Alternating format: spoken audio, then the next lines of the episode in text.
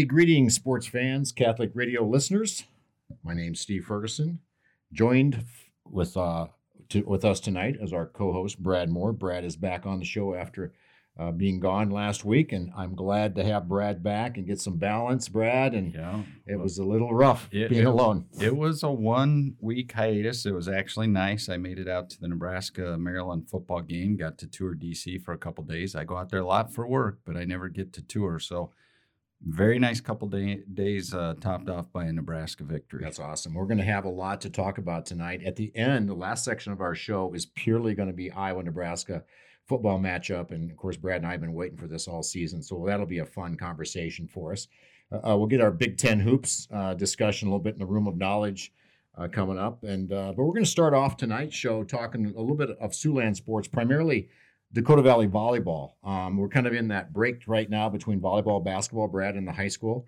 And I think it's just a good time to really sit back and appreciate what uh, the Dakota Valley Panthers have done this year uh, under uh, first year coach Mary Miller. I think that she's uh, well. Dakota Valley has been a good uh, volleyball program now with Mary Miller. I think it's the beginning of a dynasty. Um, they've they've won state a couple times in the last few years. It's either been Sioux Falls Christian or DV.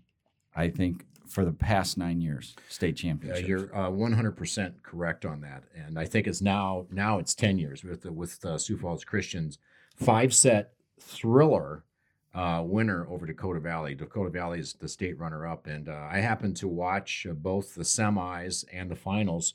Um, I was home, and uh, I'm really glad that I did. It was really exciting volleyball. yeah, I was sitting actually on the tarmac for two hours trying to get out of uh, Jeez. Baltimore, and I actually got to watch the championship match uh, on my iPhone while I was sitting there on the tarmac. And I really thought uh, Dakota Valley came back in game four, stormed back, snuck out a victory uh, in the fourth set. hmm And, and I thought they, you know, the way momentum goes in high school, I thought they were going to get the fifth set. Well, you know, and it's uh, I totally agree. It's such a momentum sport.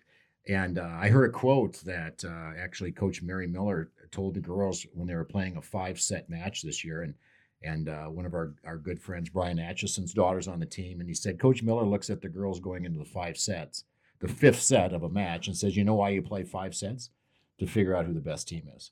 And uh, Dakota Valley was right there with Sioux Falls Christian. Sioux Falls Christian uh, played just a little bit better in that fifth set, but golly, what a performance by Allie Beersford in the championship game.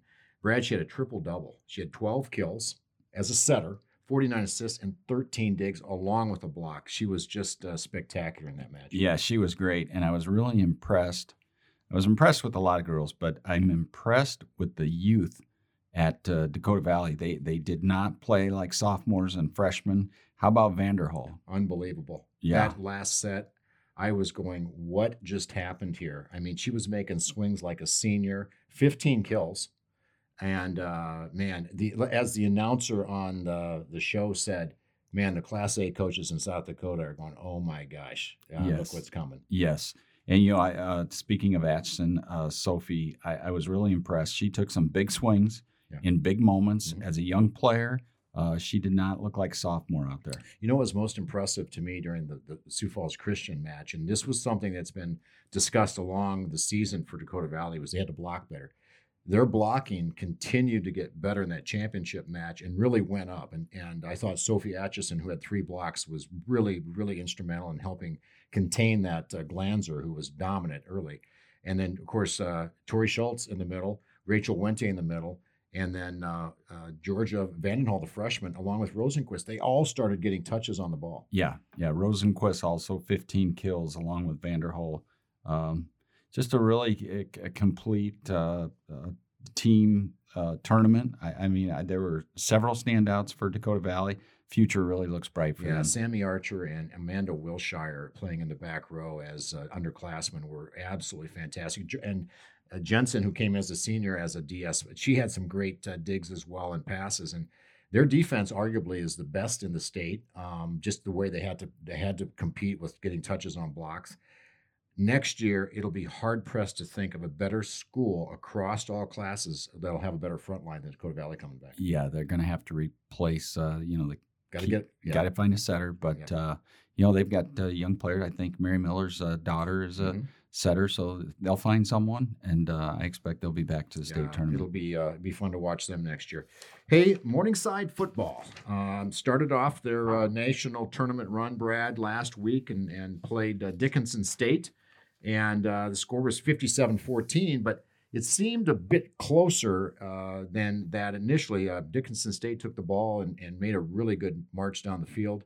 Uh, had a big play uh, by Joel Katzer, who was the defensive player of the game by the media uh, for the Mustangs that really stopped that drive. And then, of course, the Mustang offense took over and and uh, they did some pretty special things. AJ Ponder set the all-time rushing record for Morningside in that game, um, and he's got another year left.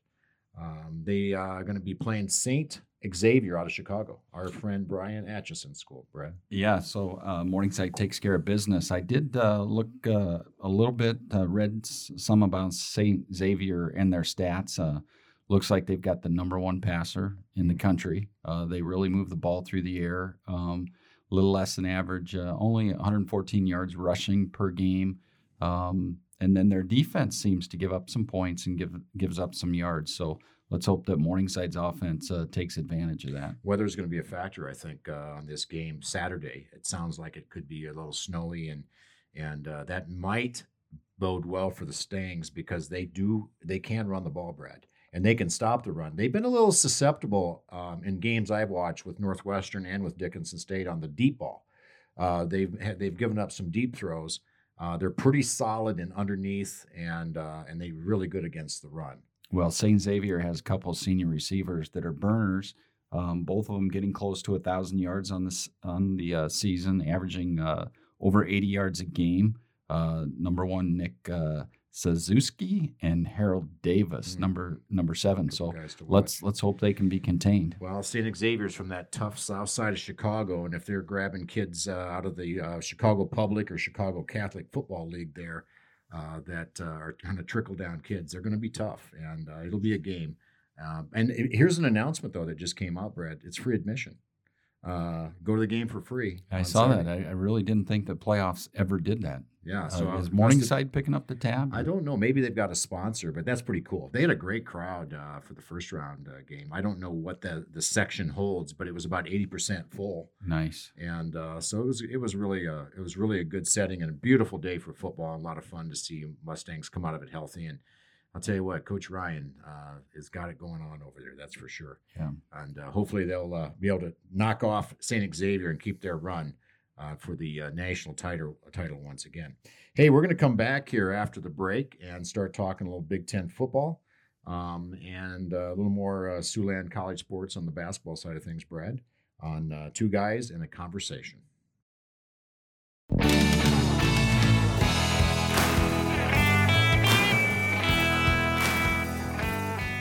Hey, welcome back, everybody, to Two Guys in a Conversation. Steve Ferguson, along with our co host, Brad Moore. Great to have Brad back in the studio with us.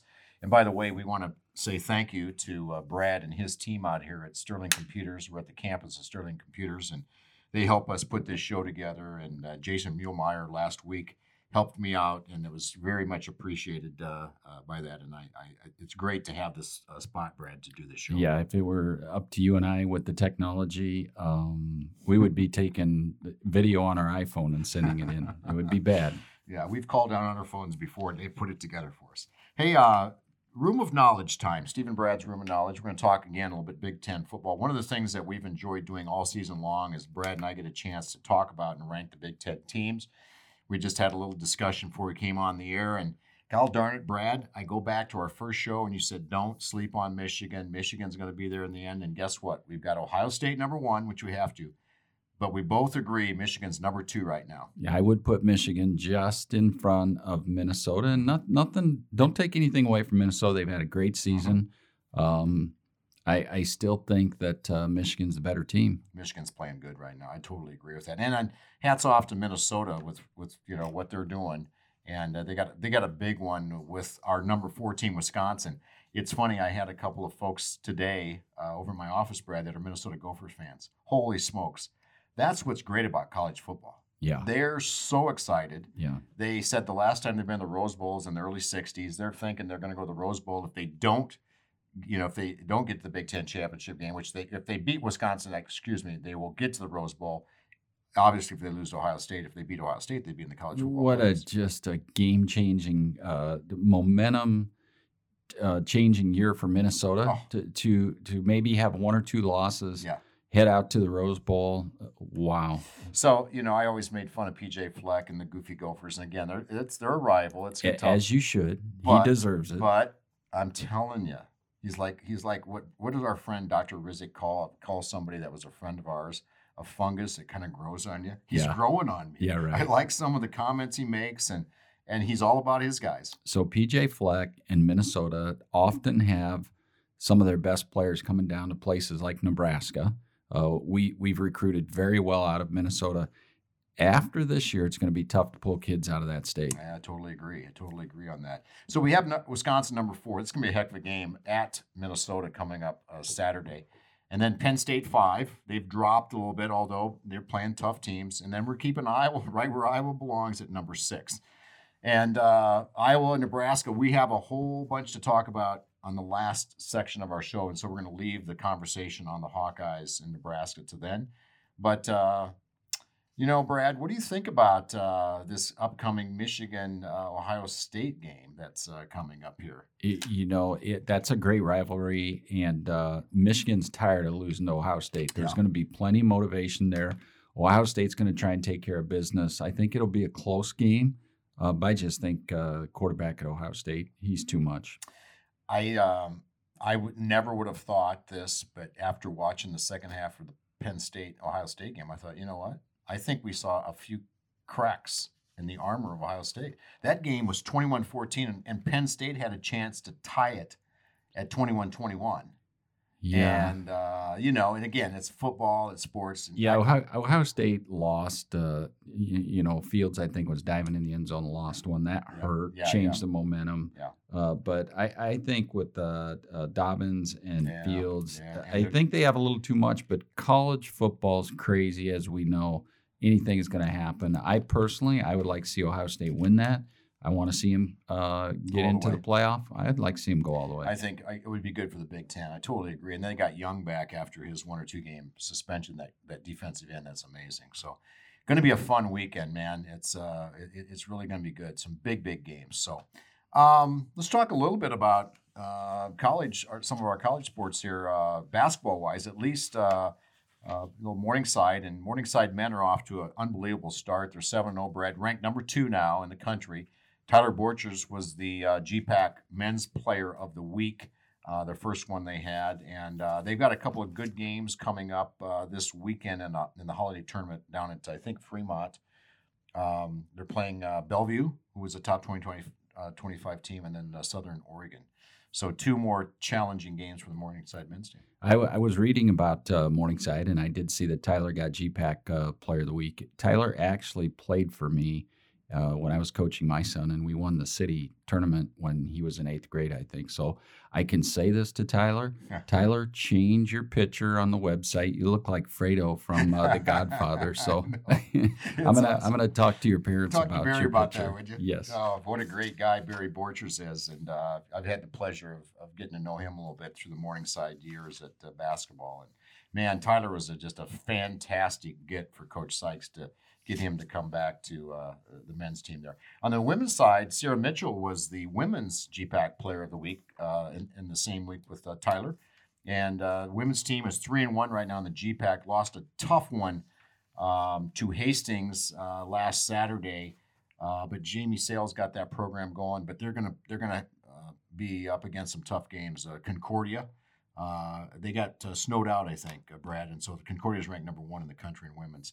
But the women's team is really doing well. Sydney Hupp, senior, um, is having a monster year. She's doing double double almost every single game, Brad.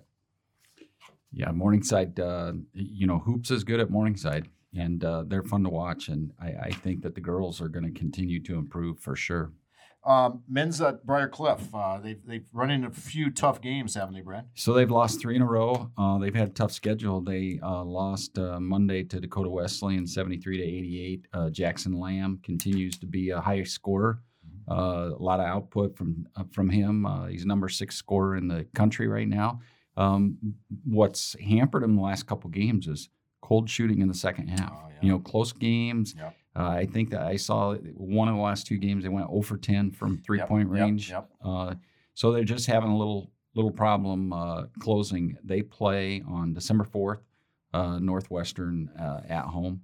So uh, let's hope they get it back on track. Gonna be tough. Well, you know, they are very perimeter based. I think when you con- you do the contrast between Morningside right now and Briar Cliff, Morningside has an inside game. They have three post players that can score. That gives them a little bit more balance. Uh, but boy, when Briar Cliff gets it going, and I've watched them over the years, I mean, they get it going. They could put 10 threes in the first half on you like nothing. Yeah. And so uh, I've not a- seen him yet, but I want to go see Jackson Lamb play. Oh, I'm telling you, Exciting player.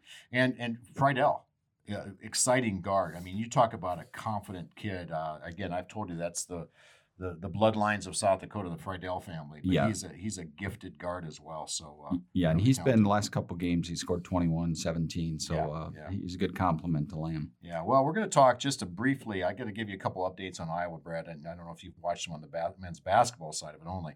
Jack Nunge uh, was a starter, 6'11 guy that redshirted out of Indiana, tore his ACL last game. He's out. Patrick McCaffery, a top 100 recruit, the son of, of Fran, has got an illness. And of course, as you know, Patrick was treated for cancer when he was, in, I think, an eighth grader. And they, they think maybe it's a little stress on his body with all of the college. So he's out. And then uh, Bohannon. Bohannon's out. Not sure he's going to come back and probably going to redshirt. Potentially redshirt. Yeah. Yeah, well, that, that's a loss. I tell you. That's major Uh, loss. Bohannon is so clutch. I, I don't know how many games he's won at the end, but uh, whenever Nebraska plays him and it's coming down to the end, I just think do not let Bohannon take the last shot. That he's clutch. Last year, I think he had the most points uh, scored in the last minute uh, per player in the country. So it was something crazy stat like that. How's uh how's the mayor of Ames doing in Lincoln, Brad? Well, he's scrapping. Uh, they're playing as we speak right now. We're taping uh, on a Wednesday, and they're playing down at uh, Grand Caymans in a tournament. I think they're playing Southern. How come we're not there? We should have been there. But they're three and three, and uh, they're up and down. They have trouble uh, making free throws. They don't shoot very well. They don't uh, rebound very well uh, yet. But when they do shoot well, they they they have they're they're fast Oh, and and they push it up and down the court. They're going to get a shot off pretty quickly if they're on. They're pretty formidable, but uh, so far just kind of limping along. They'll be fun to watch, and they're just going to get really good with him coaching down there. Well, that's it for this section on Two Guys in a Conversation. Uh, we'll catch you back and talk Huskers and Iowa football after the break.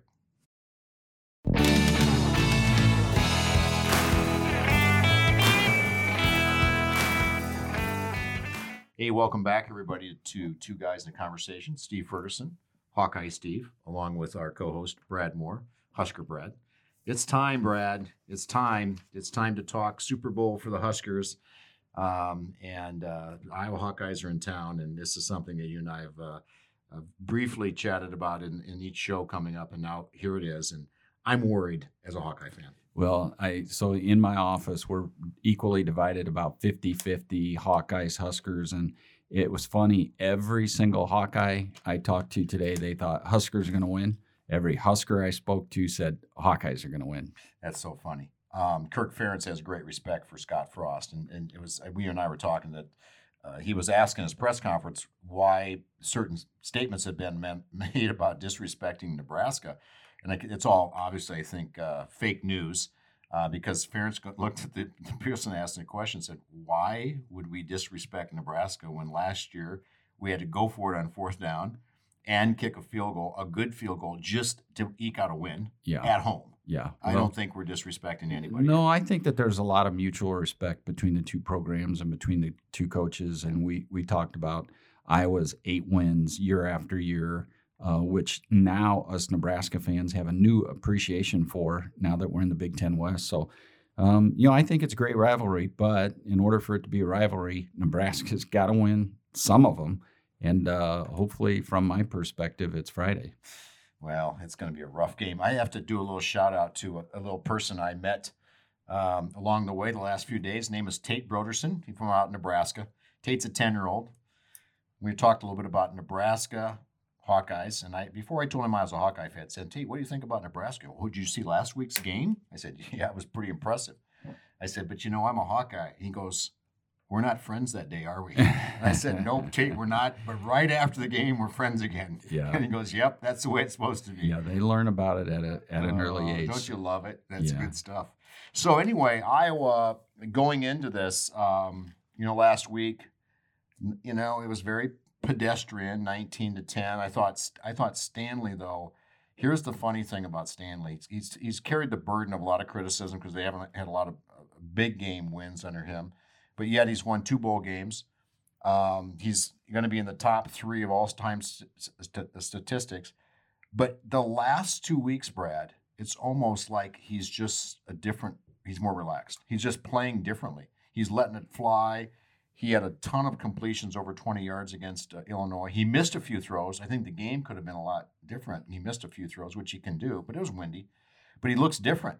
In his post game interview after his senior day is the first time that he's really shown any emotion, everything. So it's going to be interesting to watch him on the road down to Nebraska. Yeah, so uh, here's what I think is that possibly Nebraska can contain Iowa's rushing game, possibly. I think that's very possible. But um, Nebraska's front never gets pressure. Um, I, I don't think that they're going to do a ton of blitzing. Um, so the, the question is, and I think Stanley's a very good pocket passer when he has time. You know, when he has time, he's very efficient. If Nebraska can't get pressure on Stanley, could be a long day. You know. Well, it'll be, I think, a little bit dependent on weather too. You know what they're going to be able to do. I mean, you know, these guys are used to playing in in wet footballs and that kind of thing. So maybe it's not as much of a factor. Wind is probably more of a factor. Yeah, wind would be more of a factor. And, and okay, then on the other side of the ball, um, Martinez has been a little gimpy, not not been his fast usual self. Uh, we we're down a, bunch of receivers. We're down our top two running backs that are really breakaway threats. Nebraska has a lot of trouble scoring in the red zone, so they rely upon big chunks and and uh, quick strikes. And, and we've just got a lot of playmakers that are either injured or or not playing right now. So you know that's the fear also is that Nebraska will move it up and down uh, the field and have trouble getting into the end zone. And then I think we've had six different uh, field goal kickers this year. That's another issue. So. Um, it, I, I would Question agree with the spread, um, five and a half Iowa. Is it I, I think and a half? I thought it was three. Yeah, it started at three. It's up to five and a half. Oh, So I, I would agree with that uh, on the road. I'm definitely uh, probably if I if if you held me down and, and I had to take uh, uh, pick a winner, I would pick Iowa. Well, it's interesting. Here's how I look at it from the perspective of, of Nebraska, and this is why I really agree with Coach Ferentz. He says Martinez is the most challenging quarterback for them to face this season. You know, he talks about you know Patterson being somewhat elusive. Brock Purdy can really do it, the run pass option pretty well, but no one's like Martinez. And we both agree if Martinez is healthy, that's number one. Number two, if he does not turn the ball over, that's going to bode really good for Nebraska. It's going to be difficult for for the Hawks. The third thing is where he can really hurt you, in my opinion, is he breaks containment and he throws the ball so well deep down the field. Iowa is susceptible, and this is this is where I see a weakness. They're susceptible in their safeties getting beat deep. I've seen a, th- a lot of long balls uh, lately getting beat deep. I think they're pretty solid at corner, but they could get beat over the top in, against Nebraska. Okay, so I could this be an X factor um, at uh, Maryland? Uh, the freshman quarterback Luke McCaffrey, Mhm. um, he came in.